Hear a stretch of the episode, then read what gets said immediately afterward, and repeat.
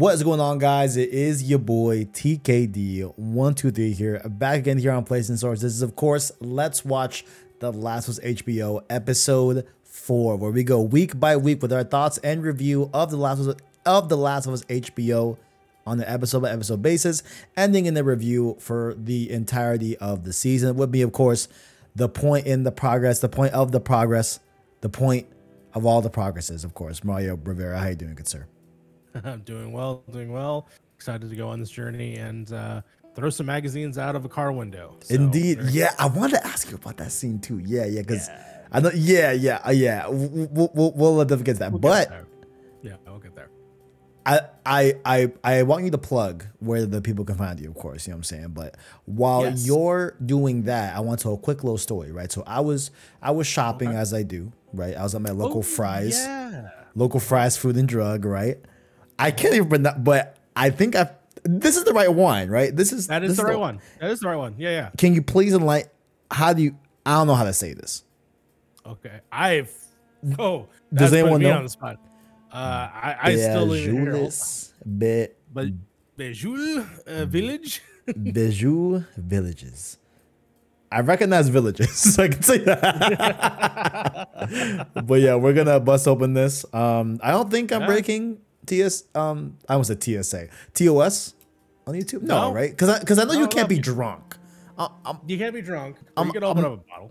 I'm not gonna get drunk. You know what I'm saying? But yes.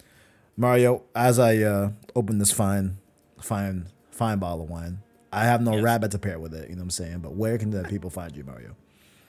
While you pop off that bottle, I'm, of course, that Mario Rivera. You can follow me over at Point in Progress, where we do all our podcasts, including MC University, Point in Progress, main podcast, and other fun things. We just did the review for season, Letter of the Future, and we're getting ready for our second year anniversary at Point in Progress, which is actually on Valentine's Day. That's when we start. Yeah, this starts officially year 2 of Point in Progress. So, 2 years. Damn, why do I remember you guys in 2020? I could have sworn. No, we started. Basically, our first year anniversary was last year, so we started technically in 2021. Okay. And then 2022 was our first year. 2023 is going to be second year. So since then, we've had, starting off with the Point in Progress podcast, but then we had some other offshoots, and then our second main show right now is MC.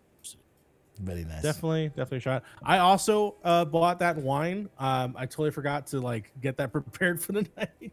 It's just sitting already. I already cracked it open for this episode. So definitely going to be my thing going on for the next several weeks. I mean, if you want, listen, I can talk to people and give you some time if you want to go grab it. Totally up to you. Give me a few seconds. It's optional. It's optional. Yeah, please go ahead. Please go ahead.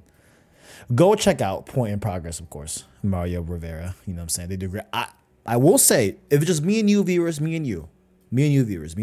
I am extremely jealous at the name MC University. That's so good. That's a good name for a Marvel show. You know what I'm saying? That's a real good show. But of course, down below, along with Mario's links, you can, of course, find our links to our Discord server. You go in there, have some fun with the homies there. And, of course, our Twitter and our, what else? Our anchor link that way you can listen to this podcast on podcast services and YouTube as well. Same time they go live and everything. And we got Mario here popping the old Beaujolais Villages.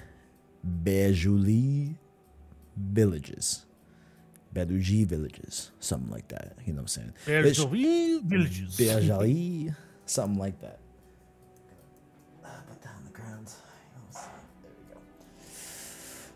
There we go. Why not? It takes the edge off. And usually when I'm recording this show, I drink coffee. And that would have been a little bit more timely with this episode because there is a coffee reference in this show. We love it in this episode. Is. And I'm like, hell yeah. But we're going to get to all that. Ooh, what the? Oh, not with the wine glass. With a little, okay. I don't have any. I actually don't own wine glasses, so that's why.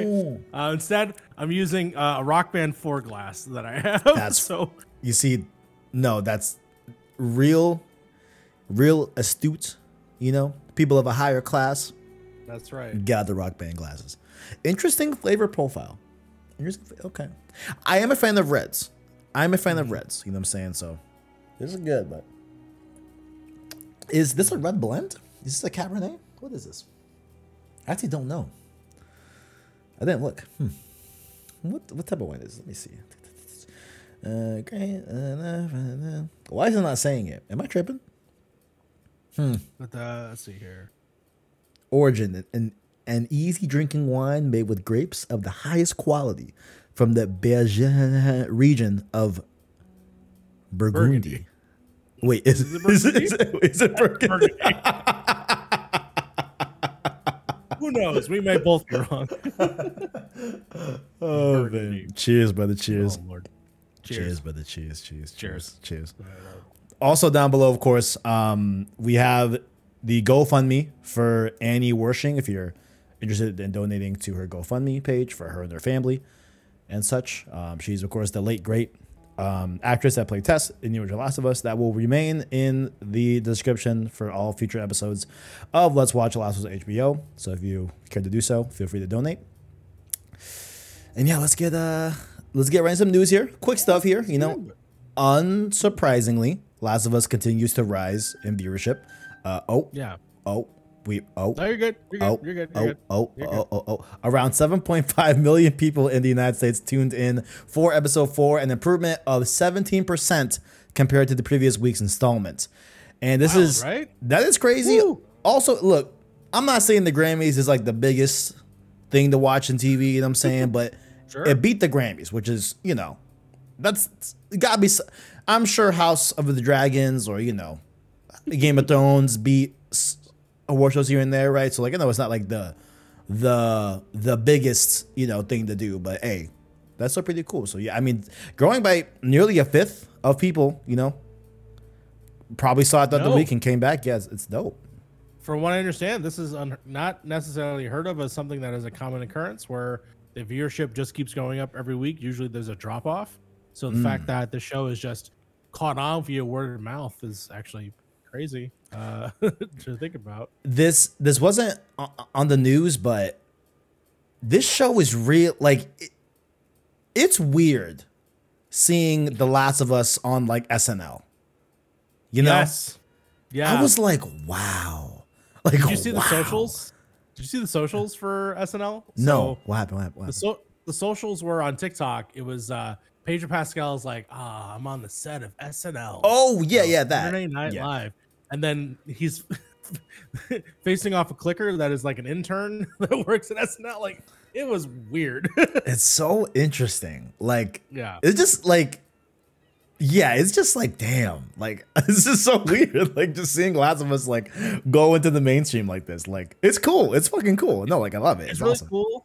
It's really cool. The other weird thing, because I do watch a lot of like political stuff on YouTube, to hear like people like right wingers like be complaining about the show, like Ben Shapiro, yo, and then just like, come on, Lord hell, man. Yeah, that was something. Can't wait for season 2. That's gonna be great for discourse. Yo, season 2 is about to, oh man. Yeah. Y'all remember how tired we were after Last of Us part 2, bro? God damn, that was so tiring, bro. Oh my God, we're gonna do it again. It's just gonna get worse. Endure and survive, baby. Endure and survive, man. That's crazy. That's, right. That's crazy. Little side note. My mom is caught up with Last of Us. She finally got it. I asked her, "How are you feeling? What are your thoughts?" You know what I'm saying? Like what's up? She really loved episode 3. Of course. Yeah. You know what I'm saying? Of course. She maybe loved that. She said that she said like something to the effect of like she wasn't expecting like zombies to like go like this, you know? Sure. Which I was like, okay, that's really cool to know. Because I was afraid first episode 0, you know, of the series that like people would think, oh, this is like a traditional zombie story, or whatever. But like I'm pleased that she saw like a unique difference with these type of infected, you know, that was cool. Yeah. So yeah, she's enjoying it. Very good. Catch up on my mother. I just asked her today. She says she's too scared to watch the rest, and she stopped at episode 2. And so I have to tell her, no, watch episode 3. Yeah. It is not a scary episode. Just please. You'll cry, but you'll cry for not the reasons you think. Indeed. So yeah, I'm gonna convince them to keep going for sure. I like this. Let's do like a mom update. You know what I'm saying? Let's give a mom review how they feel about Last of Us.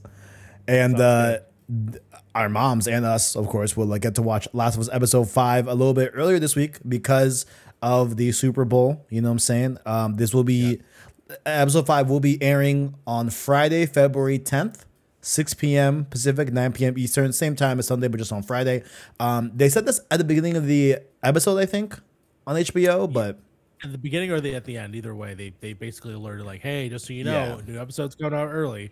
And I'm like, hell yeah. So, definitely. Especially where this one leads off. So it actually is kind of perfect to cap it.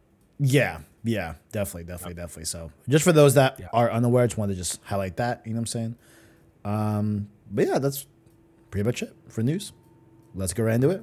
Episode 4, review and spoiler cast, breakdown type thing. We can start service level. You know, Mario, like, how are you feeling about this? We had a short little discussion before we started recording. You know, a bit of a shorter episode, not a ton of movement here. You know, but how are you feeling about it overall? I mean, ultimately, I think that we're still in a place where the show is great. At the very least, we're now building the characters that are the main thrust of the story, which is Joel and Ellie.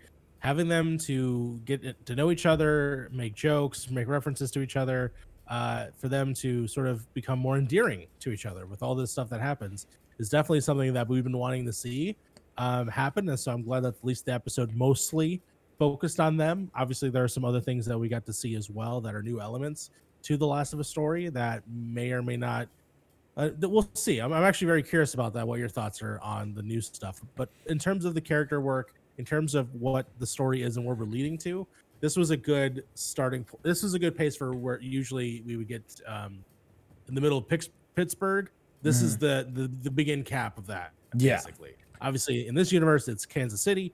But I'm happy where we are at this moment and meeting the characters that we are meeting. So, yeah, like, definitely I'm a little bit like, you know, I don't think it's a bad episode, right? Yes. I do think it's the lightest episode that we've gotten in terms of and shortest too. and shortest. It's at what, like 45 minutes, like barely even, like, and I was definitely left like, yo, I want more. Ooh, I want more. You know what I'm saying? I was like, ah, damn, really? Like, it's already over. Fuck, like, you know. But there was a lot of good things, like what you said. There's a lot of ground with Joel and Ellie, especially at the very end where it's like, oh, they never even came close to doing this.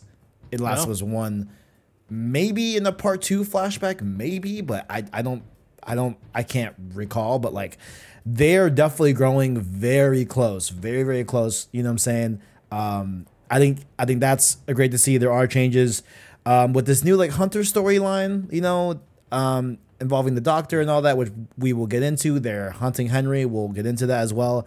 But overall, you know, good episode. You know, wish we got a little bit more. To get into the breakdown here, you know, there is not a cold open, which I think this episode could use a little maybe, you know.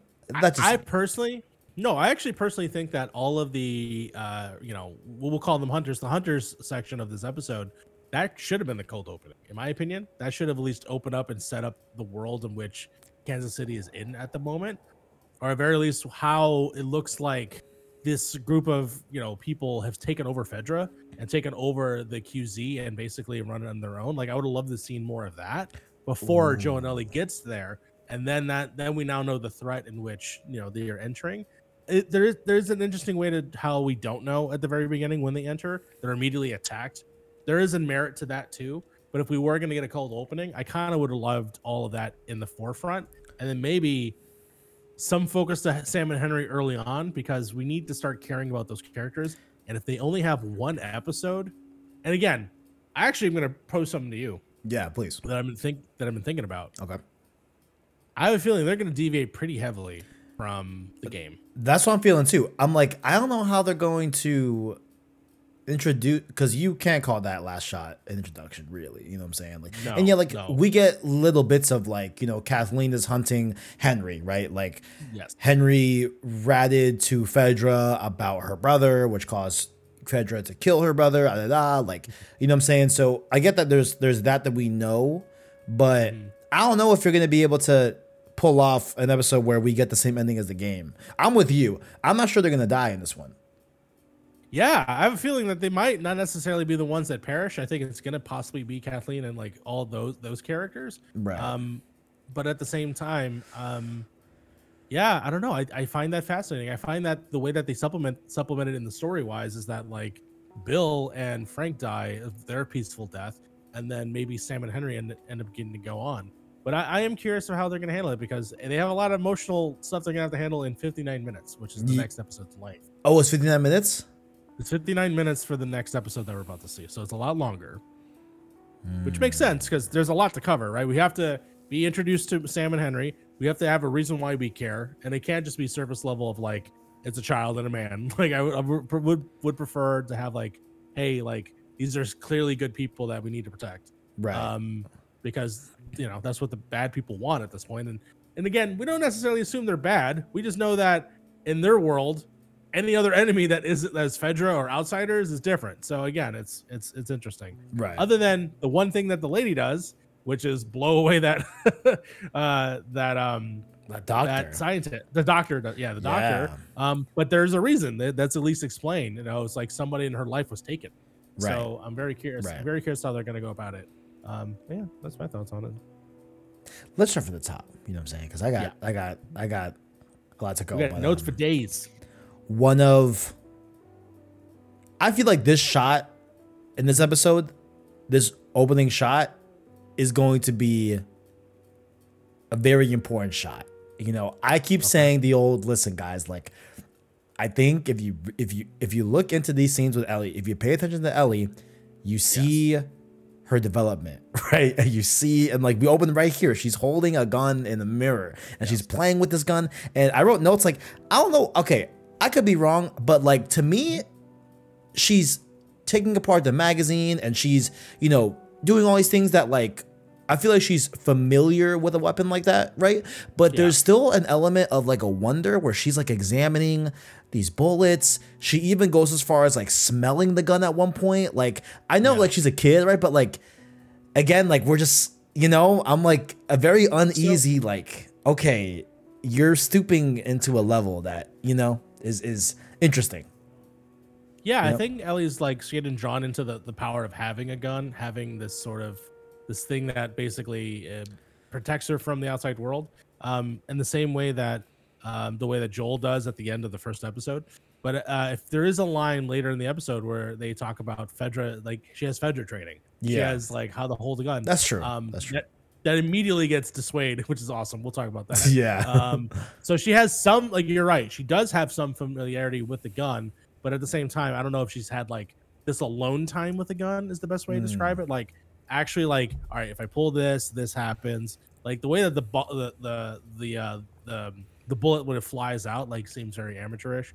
But at the same time, yeah, there's definitely certain things that I think it's just sort of like her feeling the power that she has with having this. In a lot of ways, it mirrors the movie Taxi Driver. There's literally just the famous scene where he's just holding the gun in the mirror.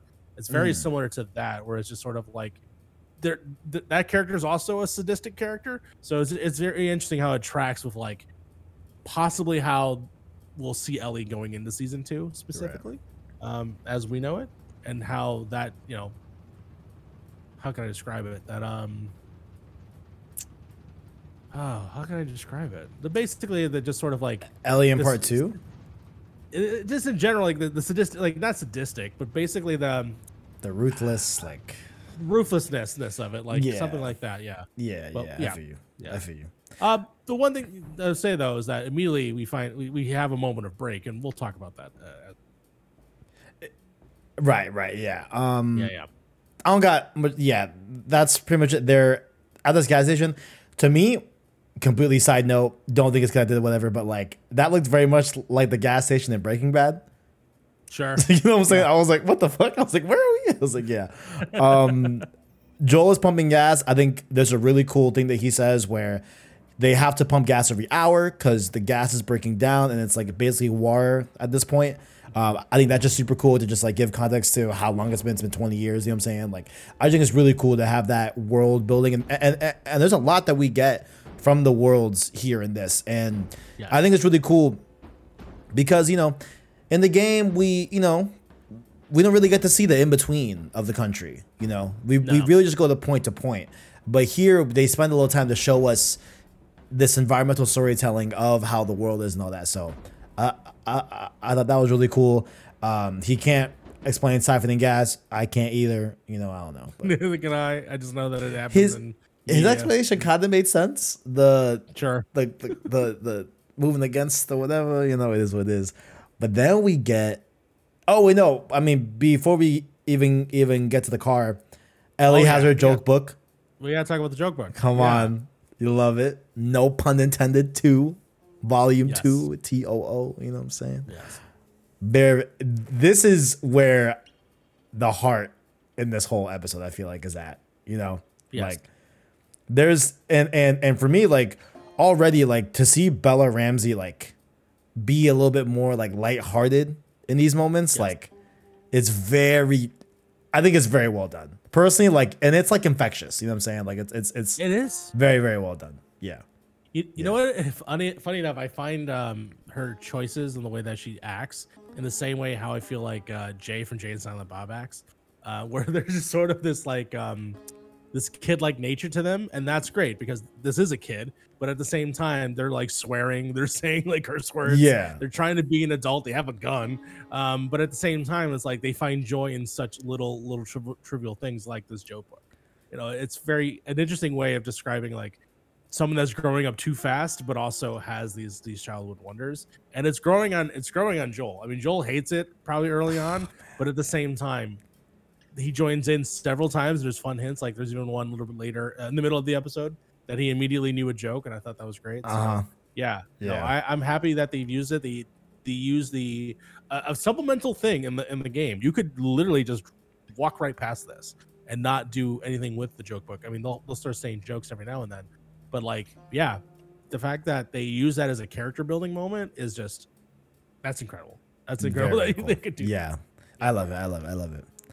Yes. And I want to specifically throw it to you because I thought of you instantly when the scene happened. I'm like, oh, because I recall you saying last week that they're probably going to negate the need for this Dirty Magazine scene. You know what I'm saying? I'm like, yeah, okay, that makes sense. You're saying I get it. But they created one-to-one. I was like, oh, so I wonder how you feel about it. Me, shortly, I like the scene. You know what I'm saying? I think it's a fun. Yeah, but I definitely wanted to hear your take on that and thinking that we weren't gonna get it and then getting it. I think in the context of not having it at the end of the last episode absolutely makes sense because I just think it'd just be too much of a tone shift for what we experienced over that hour. But putting it at the beginning of this where we had the joking section and then this sort of just continuing on the building up the relationship, but also reminding the universe that hey, Bill and Frank still exist. They still were a part of this in some way, and I'm glad that that carried over at the very least. Yes, the magazine thing. Oh my God, I was losing my mind. They actually did the exact same line, same stuff, literally just verbatim, almost from the show. Obviously, it's in a different context because it was raining when they did it the first time, and this one is they're in a more open field. I love how much of it, just a remix it is. I'm just very much it's the scene, but it's in a wholly different light and context. Right. And so, yeah, they find a way to combine the things that we love about the video game and the scenes and moments and bring new life to it. There is a scene later that we get as well. There's something missing from that scene that I feel like they should have done it, but they didn't. And we'll talk about that when we go. Oh, I don't know actually off the top of my head. There's a line. Okay, there's a line that they just don't say. And then we'll talk about it when we get to the city. Okay, yes. Yeah. I might know, I think, but I'm not too sure. I just want to say one thing, that Hank Williams song. Yes. And this is one thing where I'm but as I think about it, okay, I get not putting it in the shootout that we get, right? Yes. Mm-hmm. I get it, right? In terms of I mean, when you think about that scene straight up, that's a very hectic, that's a very serious scene. Joel and Ellie are about to get shot up and die. You know what I'm saying?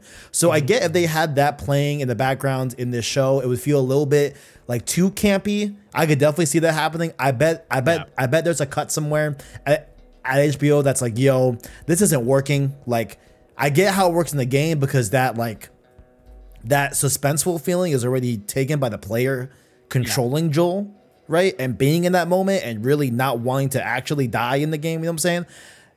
I can see why they didn't put it in the show, you know what I'm saying? Like, in that scene, but it was cool to have it here on the little, on the road trip scene where, you know, we see really cool scenes, like a bunch of bison and bulls. We see an abandoned amusement park. Cool.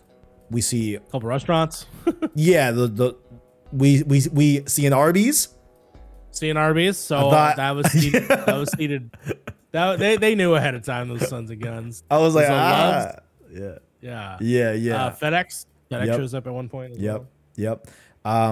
Collapsed trains and all that, and just like overgrown bridges and stuff like that. Like I thought that was like a really cool way to see it. Do you think that collapsed train was a reference to Uncharted 2? I was thinking Back to the Future 3. I was like, hell yeah. Okay. Uncharted 2. I like that better. I like that. That definitely makes more sense. We see them taking a little bit of a break here. You know, they go into a clearing in the woods or whatever. Just like my dad, they're eating Chef Boyardee, which maybe getting a little personal, but I'm sure my dad won't mind.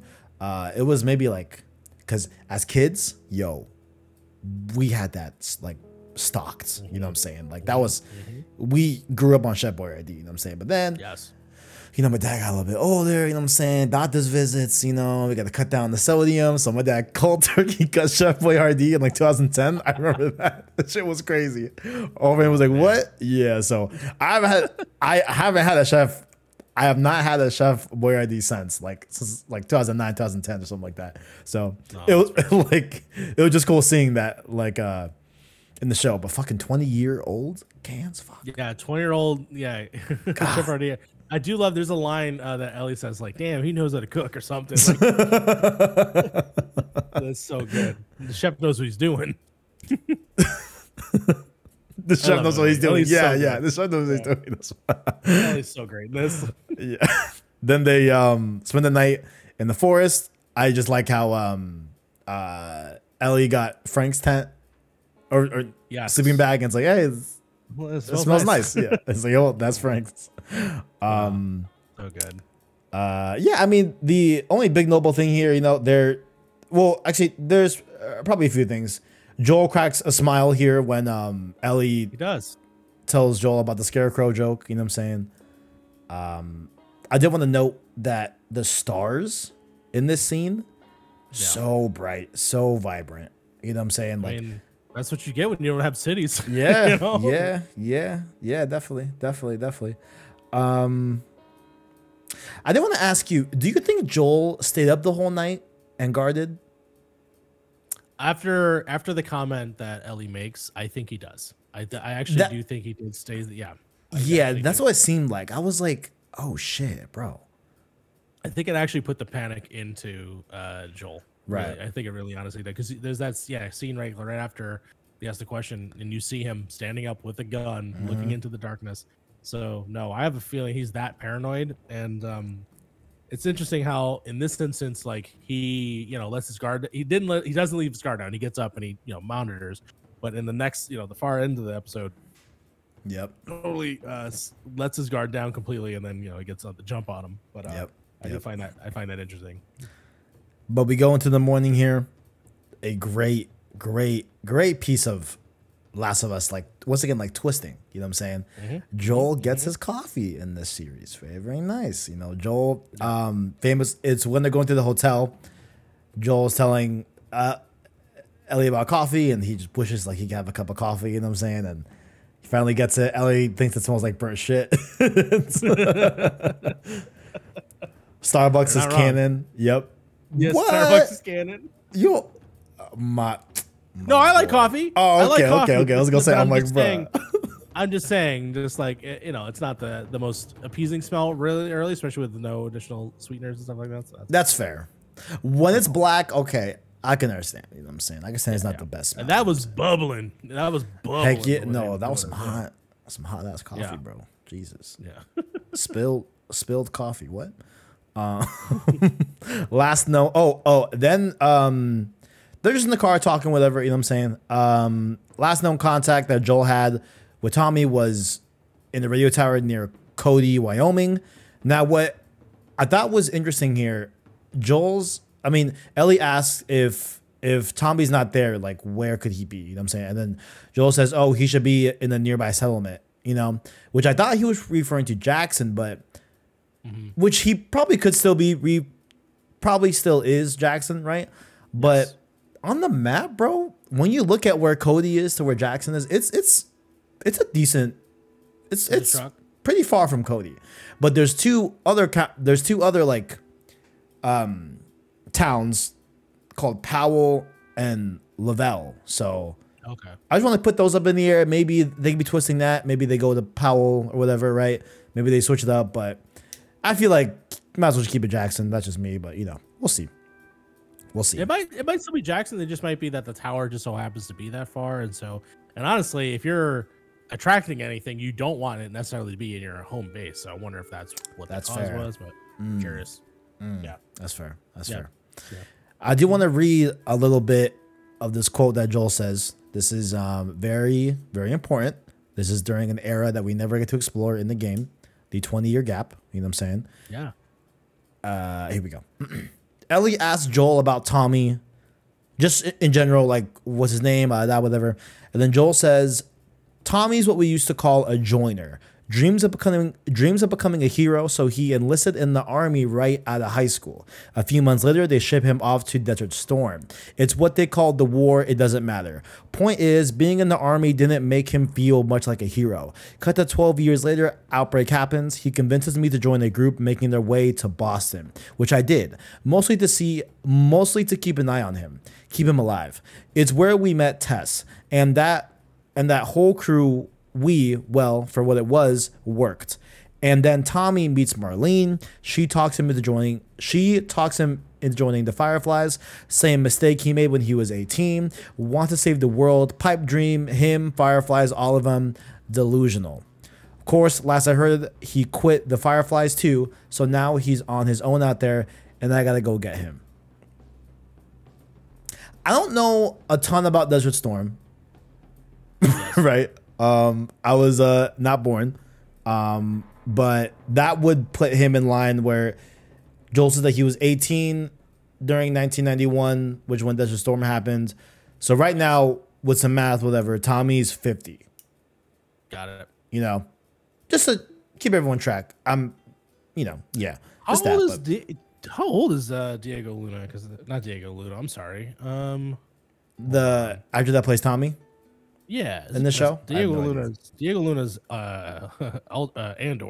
Give me one second. Oh, yeah, Gabriel Luna, is that his name? Gabriel Luna, yeah.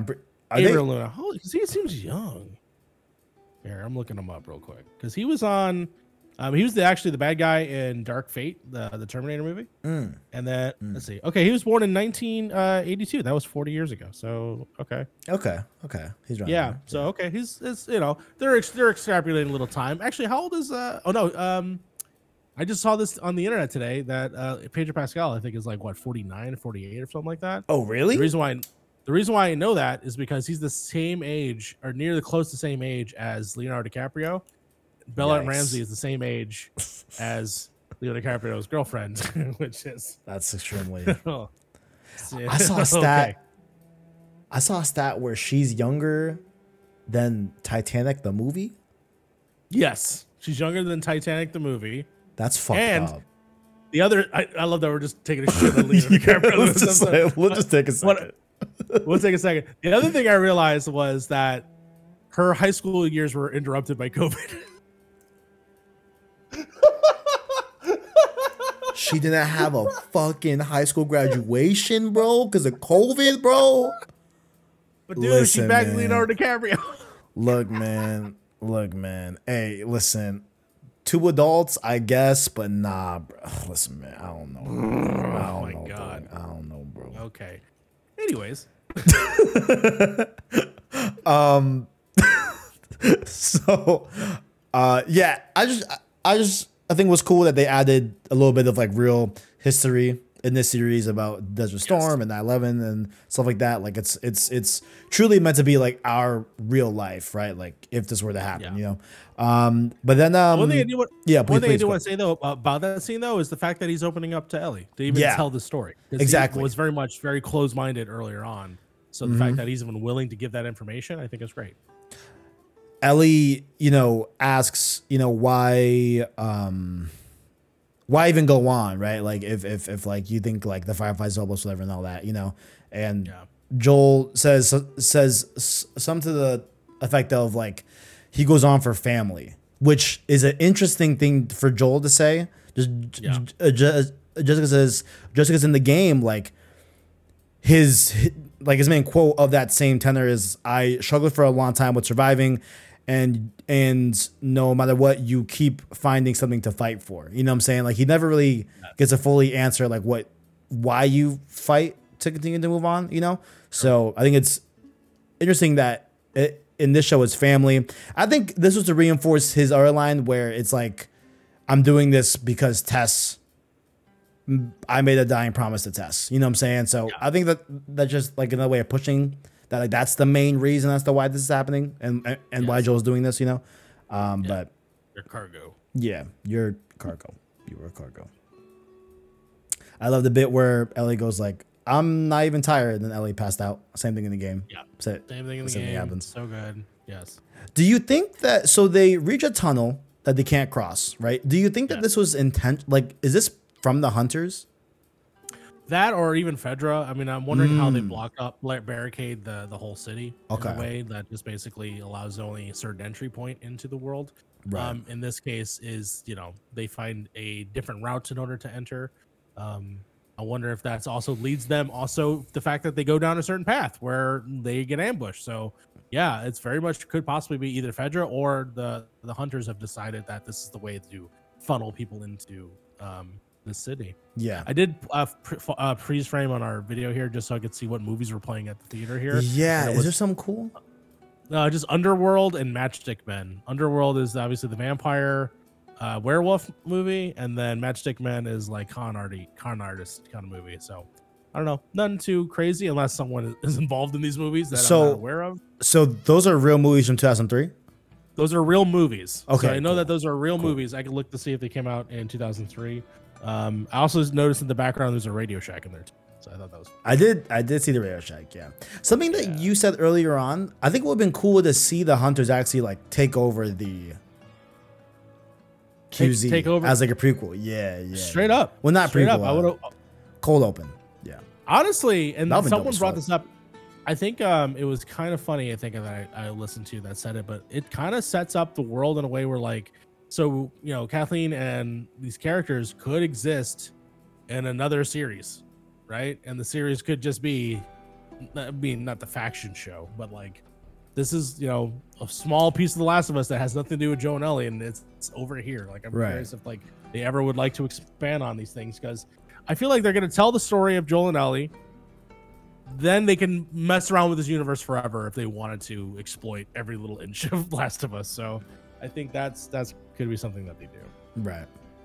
Yeah. We see the burned corpse pile, which is also in the game as well. So seemingly they are hunters of the same ilk in the game, where they get innocent people, they strip them of their clothes and everything, and they have it like on this like crazy market where they have pricing for all this stuff. Like it's pretty fucking dark. You know what I'm saying? I also think it's super cool that we hear in episode 3, you know, Frank say that the Baltimore QZ is all gone. Yeah, like I think it's cool to see like a broken down QZ like here in this episode. You know, like I just thought that was cool. How we feel about the shootout scene? Major scene in the game. So, you know what I'm saying? What do we got? So that's the part that I was talking about that I felt that I think they nailed almost majority of the way there, but the line that I missed was Joel says he's not even hurt. Like I missed that. That's the line where I would have loved, and then that's when the Hank Williams like picks up, he drives through and like does the thing, which is it's cool in the game, it's very cool. I think contextual wise, I think it made sense to play it in the other scene versus now. But ultimately, I think it's just kind of awesome that they kind of, I mean, It's definitely, in my opinion, more cinematic in the video game. Just the way, in terms of the look of the place in which they are in, it looks like they're in a laundromat of some sort. Not necessarily interested in location. In the game, it's more fun, right? Because they're like, it's a convenience store of some sort, and there's like aisles and stuff like that, and then you're walking behind aisles, and you're stabbing dudes. Yeah, it's like a store. Shit. I mean, if you remember, there's a scene where like someone almost slices Joel's throat open on a piece of glass, and he fucking gets the best of him and slice like.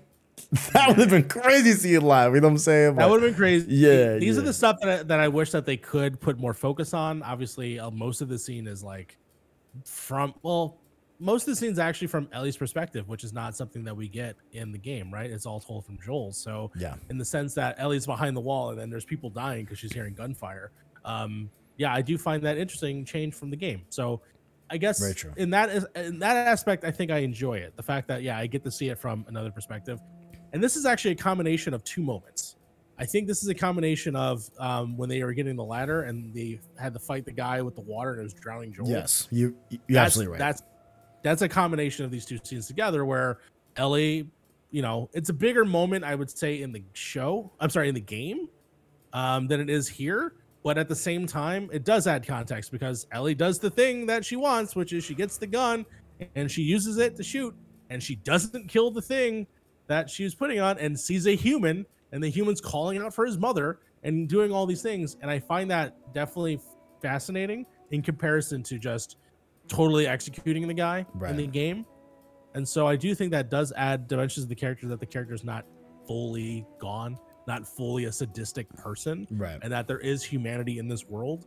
And so I do find that to be here. However, on the flip coin of that, Joel's a fucking sociopath. Which, did you notice? He didn't shoot him. He used a knife. Yeah, he used his knife. The one that he tried to offer as like a peace offering. Uh-huh. Which I'm like, yo, that's fucked up. I was like, damn. It's fucked up. Yeah. I do. Yep. And save bullets. Which I get, right? Yeah, I mean, absolutely. But I do think that like Joel wasn't as really at all like mad at Ellie. Which in the game, he's like berating her, like straight up, like he and it takes him a while to be like to have his way of saying thank you, and it's like a little bit more of like a longer thing as opposed to here where like he just, I think, is in a lot of shock. He feels sorry that Ellie had to do that, you know what I'm saying? And we get that quicker in the game than, I mean, we get that quicker in the show than what we do in the game, where like they remove that like anger, which I guess I can kind of understand, because Joel was a big dick to Ellie. You know what I'm saying? Like and like a lot of the game, you know what I'm saying? So like I can see them trying to just tone it down a little bit, but still show his dark nature, like you said, of executing this man with his own knife and like telling Ellie to go behind, and you hear the stabbing and all that. So like, I think they're still getting it across that like Joel is definitely a bad guy, and there's definitely the famous lines that we get soon here in this episode where, Joel's not a good guy, like overall. Yes. Yeah. He's had to do some things, and, definitely. He's kept them alive this long. To, I guess, the when they're hiding, because I do want to talk about something specifically about them. When they're hiding? Okay. In the bar, yeah. Yeah. Like in the bar, yeah. The only big thing else I gotta say about this, they like start doing their sneaking, you know what I'm saying? Now it's they're on their Metal Gear Solid shit, you know what I'm saying? Where like they're like they're straight up on the hunt, or they're trying to escape. I do love that the enemies chirp Brian, which was the guy that they killed. Just a little bit of part two in there, like that's not necessarily like. Yeah. It's not like Last of Us Part Two claimed that, but like that's just a feature that I remember that was heavily advertised for Part Two and everything. It's humanizing the bad guys. Yeah. Yep. What else did we get? I think here we jump to Kathleen. This is the to Kathleen. So I said this briefly in the beginning half of this episode, but Kathleen is holding up this doctor, where Kathleen is naming off names to this doctor. She says like the Barraquist, Mark Anthony Halpin, Carrie Schreiber, the Chans, Henry, Burrell, which then Henry, they focus on that standpoint. Yeah. And essentially what's going down here is that Kathleen is trying to figure out who ratted out her brother to Fedra, which they ended up killing him, presumably in this very cell. And because the doctor was protected and had a lot of talks with Fedra, with being a doctor, she thinks that either he told on Fedra about her brother or Henry did for some reason, which I don't think is made clear here. And the doctor knows Henry's whereabouts. I'm curious if like the people that are named are like people that were definitely not part of this sort of group that's trying to like insurge against the Fedra. And I'm wondering if Henry was just a part of that and therefore is being seen as like the leader of this subgroup within a subgroup. And I'm curious, like I'm curious about the context, and I'm sure we'll get that more with next week's episode. But at the very least, it is interesting to see how this person is using them as like a scapegoat almost for their loss. Yeah. And I feel like that's ultimately the case here. Specifically, this person in power, the reason why they're in any sort of power is because they have a skill that I assume Fedra needed. But I'm curious to like, I am curious about how this has to do with overall the characters. I'm not totally sure, but I'm also not necessarily most invested in this section too. So, you know, I have a similar thing. Like, I'm going to need more reasoning to like Kathleen, you know what I'm saying? I don't know. I'm just a little like, and are we supposed to like this person? Yeah. Okay. Yeah, there is that too. There is that. Other than adding context to the same thing of like, why do we do the things that we do? And she's obviously doing it off of the loss of love. And so, you know, there's definitely still a connection to the themes here. It's just, you know, in terms of my attention span and what I want is like, I want to see, you know, Ellie. Right. Like, yeah. Yeah. Walk around, fight clickers and stuff like that, which is, you know, probably my favorite thing about Kathleen is when they're having this conversation and like they kind of do a little bit of a commentary of this cyclical violent nature aspect of things where, you know, doctors, the doctor's like, this has to stop, blah, blah, blah, whatever, let's just end it here. And Kathleen's like, oh, okay. So like, it's cool to end it here when you're in the cell about to die. But when it's our people, it's just kill them all. Yeah. Violence full tilt, you know?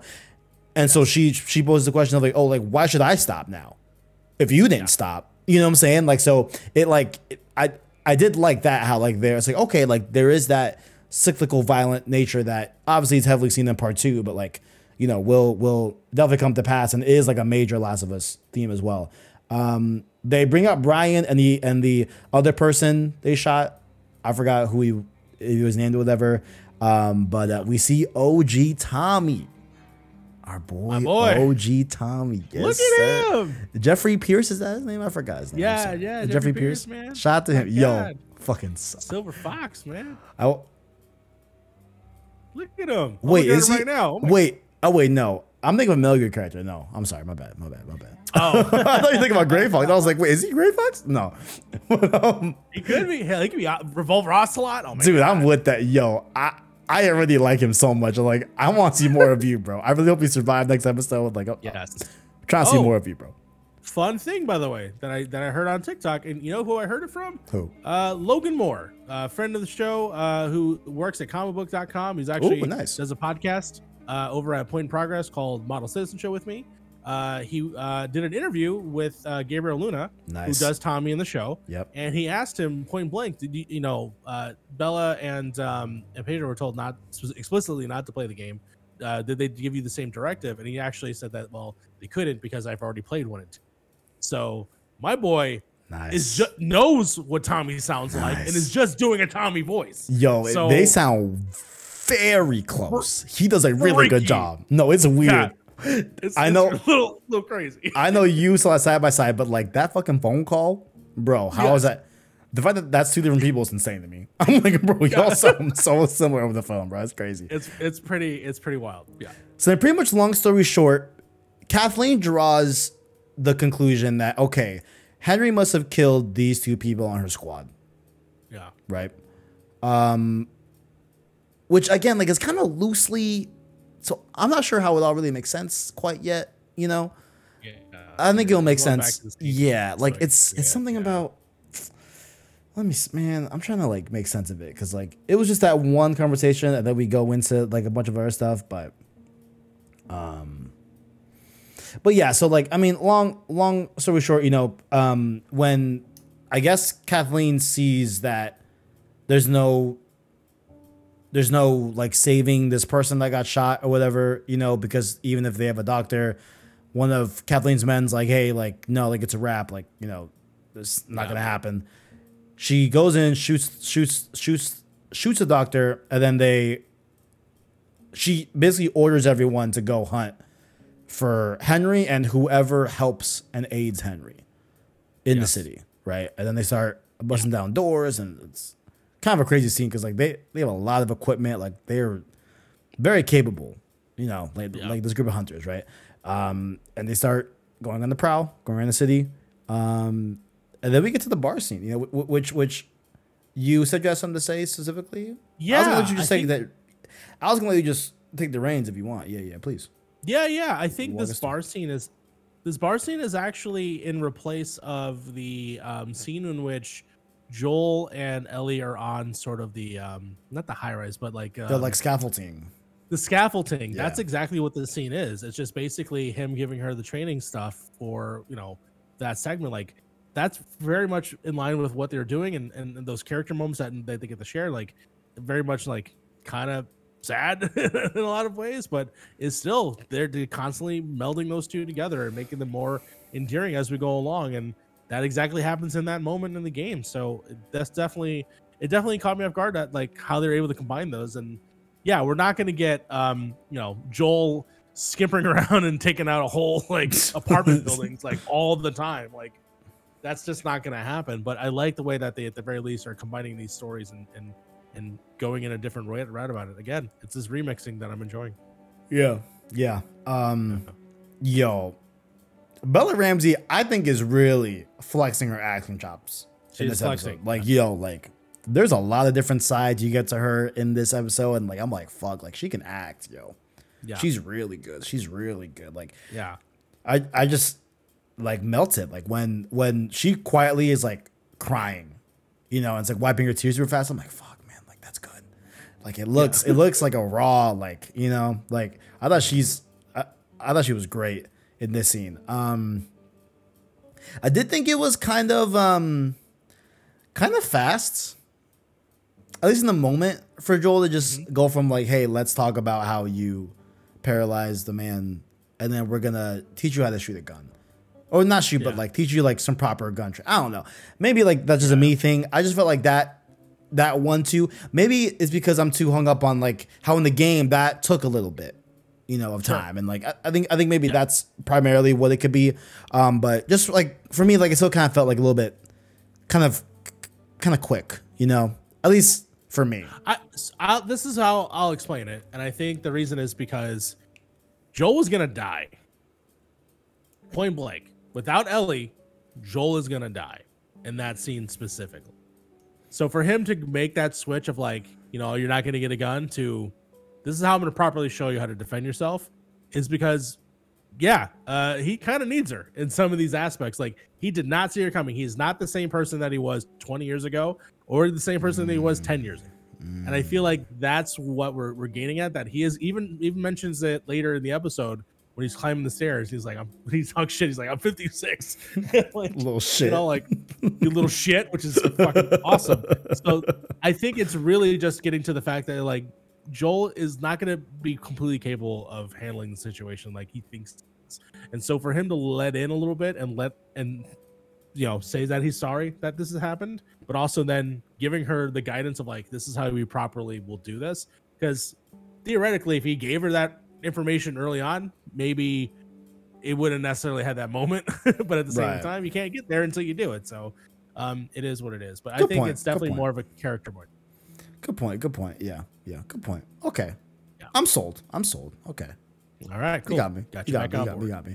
I like the quote where Joel says, "You'll shoot your damn ass off if you put it." You shoot your damn ass off. And immediately puts it in a pocket. Yeah, yeah. So I wonder if that will come back in any possible way. But I thought that was funny how we get damn ass off. We go back to shoot your damn ass off. We get back to. I forgot his name in the show. I'm gonna call him OG Tommy. I hope y'all can understand. Sure. Oh, Perry. His name Perry. Perry. Okay. Perry. Yes. Perry takes Kathleen to an attic where this is where Sam and Henry were holed out for however long it was. I don't know where I saw this. I think I saw it maybe on Twitter, but like that there was gonna be an Ish storyline callback in this episode because they couldn't fit the story of Ish. I wonder if it's this episode or next episode, because next episode they're in the like schoolyard thing, so I don't know, maybe. I thought it was this one because the drawings of like the like kids' drawings, you know, and like I'll have to look into it. Yeah, yeah, that's what I was at thought. I could be wrong, but like nonetheless, those like kid drawings to me just call back to the story of Ish in The Last of Us when you're in the sewers and all that, and you learn all that whole side story, like. I wish they could put that in. Oh, that would have been so great to see live because I fucking love the story of Ish. That shit's so fucking cool. But yeah, there's kids' drawings there, you know, so they're like, okay, cool. Like they're out of food. And then she says like, Henry's not going to let Sam go starving. So there is this weird thing where like Kathleen is very much aware of Henry and Sam in the game. Yeah. Doesn't Henry and Sam originally have a group and they broke off and they're trying to meet up with them? So now I'm like, is this supposed to be their original group? Like, I'm curious. I'm curious now. So that's remember when I was saying that like the group of the Chans, the Haplin and stuff like that, is that the group? Oh, the group that they keep mentioning, and then they are on the other side of the QZ, and then that's the whole point of Sam and Henry is trying to get over there. Oh, I like that. I think that might end up being it, but then we don't know what happens to that group of obviously because we never get there, or at least we get there and they're not there. I think is that what happens, but that very much is the possibility there for sure. But we gotta talk about the basement, man. What the fuck is this, bro? Yeah, what the fuck is going on with the basement? I don't know. It's weird. According to marketing, according to the episode 5 trailer, right? I'm assuming that's the bloater. Why is the bloater underground? Like, I don't know, and I don't know. Yeah, very much like what the fuck is this? Like, yeah, I don't think he's alone either, to be honest with you. And I wonder if it has something to do with the underground tendril stuff. If the underground tendrils are making their way, that's why this. Yeah. But I it's very interesting. It's definitely not from the game, and so it's gonna be a rude awakening once we find out when that hole explodes, which we know it does. Just from the marketing, spoilers from the marketing. Yeah. But even so, like, what is the ramifications of that? Because clearly Kathleen's not on it. She does not see it as a worry when the fucking ground moved. Like, no, it's pretty concerning. I mean, she tells Perry, "Yo, lock up this building, whatever." And she says, "We'll handle it later. We'll figure it out later." You know what I'm saying? Yeah. But yeah, that's okay. Yeah, I was like, okay, that's interesting as fuck. That's yeah. Yeah. Well, we'll see in a couple days. Yes, we will. Then we move over to Joel and Ellie one last time here. They reach the tall building that they were after. I think their main goal here was to get to that building to be able to get a better look at the city and then figure out their escape route. I think that's what it is. It's for that, but also the fact that, I mean, whenever you're going to search for like a building, you're probably not going to go to the top either. Right. Yeah. That's a big ass building that they go into. 33 floors. So. Bro, I'm not. Yeah. Listen, I'm not fucking walking. I'm checking maybe 5, maybe 5 floors and be like, all right, Kathleen, all clear. Yeah. Yo, we're good. Perry, I got it. Yo, it's good. Don't worry about it. Don't worry about it. We're good. Hey, he's spry. Yeah, you know. I checked it. We're good. Right. We're good. I love the quote where they like Joel boosts Ellie up and then Ellie unlocks the door and then Ellie's like, "Where would you be without me?" And then Joel goes, "In fucking Wyoming." Like, by now in Wyoming. And I was like, I walked into that. So good. Oh my God. We get another gag reflecting the Tess gag of like, you know, my bad knees, you know what I'm saying? Mm-hmm. They walk up 33 floors to this one. I mean, in this building. Let me see. Oh, then we get Ellie asking a very famous question of the, you know, how did you know about the ambush? You know, I've been on both sides. Yeah. And then Joel says, I've been on both sides. It was a long time ago. We did what we needed to survive.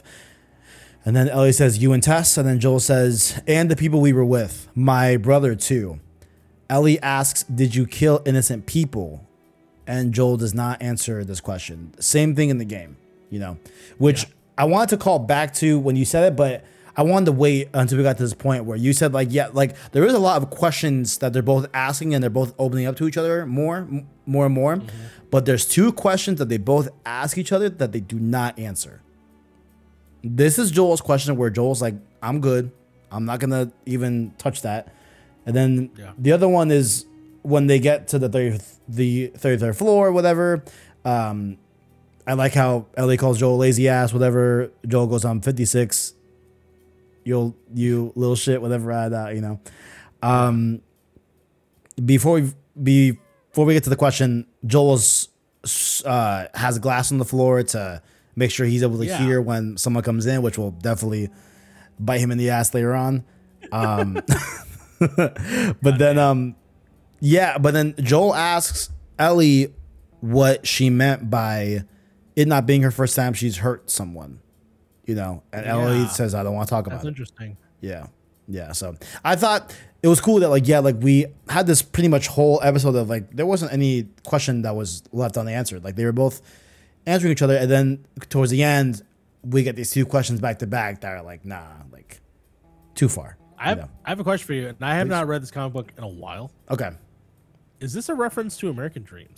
It could be. I don't. Because I saw, because I have the comic somewhere. I actually think I threw it. I still have it. And I'm pretty sure something happens with Riley and Ellie with someone that they meet. And I think Riley stabs someone. Damn, something like that. I don't see. Something happens. I have a dedicated playlist from like 4 years ago where I read through all the comics on the channel, right? Mm-hmm. So I know it's somewhere on this channel. I honestly forgot how that story went. What I kind of thought she was alluding to was when Joel and Riley had their little butt heads moment, you know? Sure. I'm like, could she be referring to that? But I'm like, no, because it was mainly like, I'd say like Riley kind of did a little bit more of the hurting there, you know, by like... Yeah. Kind of, you know, but maybe it is American Dream stuff. I'm not sure. Honestly, I forgot. Curious. Yeah. I'll look into it for next week, and then we can talk about that. But I'm wondering if that's what it's referring to, and if we're going to see that in Left Behind. Again, we have a whole episode dedicated to it called Left Behind, so I'm sure that we'll get to it. Do we know what episode is that? Do I want to know that? That's episode, like, 7. Okay. Here, I'll look up the titles. Here, go ahead. Interesting. I like that. But yeah, you know, after that, one of my, I think this is going to go down as like one of like the best moments in the show period when, Ellie and Joel are just cracking up at the, like shit joke. What was it? Like diarrhea runs in your jeans or whatever. Diarrhea is hereditary. It runs in your jeans. And that just gives Joel like a good laughing fit because we don't see that in the game. So like I just thought that was obviously like a very warm moment, you know, there. Yeah. Love that moment. And then also Ellie notices that Joel can't hear very well on his right ear. Mm-hmm. Joel says that is from his shooting side where he shoots, obviously. But Ellie thinks that it could be from the bullet that he took on that side of his face as well, but could be a mix of both. But I like that they said that because if you notice when he falls asleep, he's falling asleep on his right ear. But then when we go and we cut back, he's on his left side and his right ear is exposed, so he couldn't hear Henry and Sam come in. And yeah, I thought for sure that was a cool little thing. Yeah, so then we'll get more Henry and Sam. No, for sure. And then a little bit that adds to the cadence of like he opened himself up too much and then therefore he dropped his guard and, you know, so I wonder if he's going to harden up after that, or what the ramifications of him being mad about that. I don't think there's going to be much, to be honest, but I do find that interesting, or at least a character moment of like him softening up, and therefore they got in this situation. At the same time, man, breaking the glass is just such a video game thing. Hell yeah. You know, it reminded me of not necessarily Metal Gear, but it reminded me of Splinter Cell. Just like stepping on glass, and making noises. Yeah, so good. Yeah, then we end. I do know that I think I read this. Is this true that they Sam is deaf in the show? Yeah. Sam will be an actor that requires ASL. So nice. The character version in the game obviously differs, but in this one, yes, it would be played by a deaf child actor. Cool. Yeah. That's cool. Very, very, very, very cool. I guess we'll see. How you get a glimpse of it in the up and coming scene. So, oh, really? Okay. Yeah. Okay. Gotcha. Yes. But yeah, that's about it. Overall, a good episode. I think there's enough here for the fans to get some really cool, deeper stuff that is not just surface level that the average viewer that hasn't played the games might not have known, and then vice versa. Like, I do think it's a cool look at seeing the hunters, right, and like getting a little bit more feel of like what is The Last of Us like once you go outside of Boston, once you go outside of. We don't get a look at Billstown, but like our version of Billstown, right? Like you still don't get any hunters really until you get to Pittsburgh, which is now Kansas City. So I think it does like accomplish what the game does in its same counterpart, but just felt like it was kind of like a, I wish it was just something extra, I think you have great ideas of like, it would be cool to see a little bit more of the hunters in the cold, in like a cold open. I would love to have seen the hunters actually take down the QZ if they had some sort of like coordinated effort to do that. A little bit more of Henry and Sam in there, and like really flesh that out more. But a good episode, not anything crazy, but a good episode. Yeah. What did you think of the detail that Sam looks like he has paint around his eyes? Like, yeah, is it gonna be like? I thought of this is gonna be kind of random. Did you ever play The Avengers of Captain Spirit? It was a live stream spinoff. Is it something like that where like he's like role playing a hero type thing? Is that kind of what it is? And like there's the drawings on the yes. There's the drawings where like it seems like he's in the superheroes He's very much in the superheroes for sure. Yeah. No. I think it's everything and how Sam perceives himself as a good guy, and that might be leading us into the fact that we need to trust these people. But at the same time, I, again. Are they going to do it? Are they going to rip our fucking hearts out and, and feed us it? Because it's really sad as to what's going to happen, Damn. So I don't know. Well, time will tell. We will see. We will see next week. Yeah. Indeed. But yeah, great episode. Until then, Mario, where can people find you? Of course, you can find me over at Point in Progress, where, of course, I do many podcasts, including the Point in Progress podcast, MC University, and the Model Citizen Show, which will have new episodes this upcoming week. So definitely check us over there at the youtube.com/Point in Progress. Of course, you can follow me on Twitter at Mario Rivera. Indeed. This has been Let's Watch Last of Us HBO episode 4. We'll be back next week with Episode 5, the halfway point. Look at that. Yeah, I'm already sad. That this is almost done. It's just like we got like so much more. Mm-hmm. I feel like from 5, it's gonna be like all gas, no breaks. There is that left behind section, which like we can imagine where that's gonna be in the main game. Yes. It does take place during the main game when you play that DLC, so I bet it'll be around that time, right? Mm-hmm. I wonder if there's a cliffhanger in one episode, then It's left behind, then it's that. The one thing I'm curious about though is like, are they doing the school stuff, the university stuff? Is that cut out from the show? I hope not, because I feel like you don't have to spend too much time there. Fair, like in the game, it's probably like 25 minutes tops. Maybe 30 minutes tops, maybe. Yeah, maybe the end of the episode with Tommy. Maybe that's where they go. Something crazy happens. It definitely has to be after Tommy. But like my thought too is Are we gonna get a Joel injury type thing too? That's where I think the cliffhanger, if they decide to do it that way, that's the cliffhanger that leads you into the Left Behind episode. Yes. And then the next episode after that is the winter stuff. Winter, in my mind. So that's definitely how you gotta do it. Yeah. We'll see. We will see. Yeah, we'll see. Yeah. Until next week. Thank y'all for watching. And as always, greatness awaits. Greatness awaits.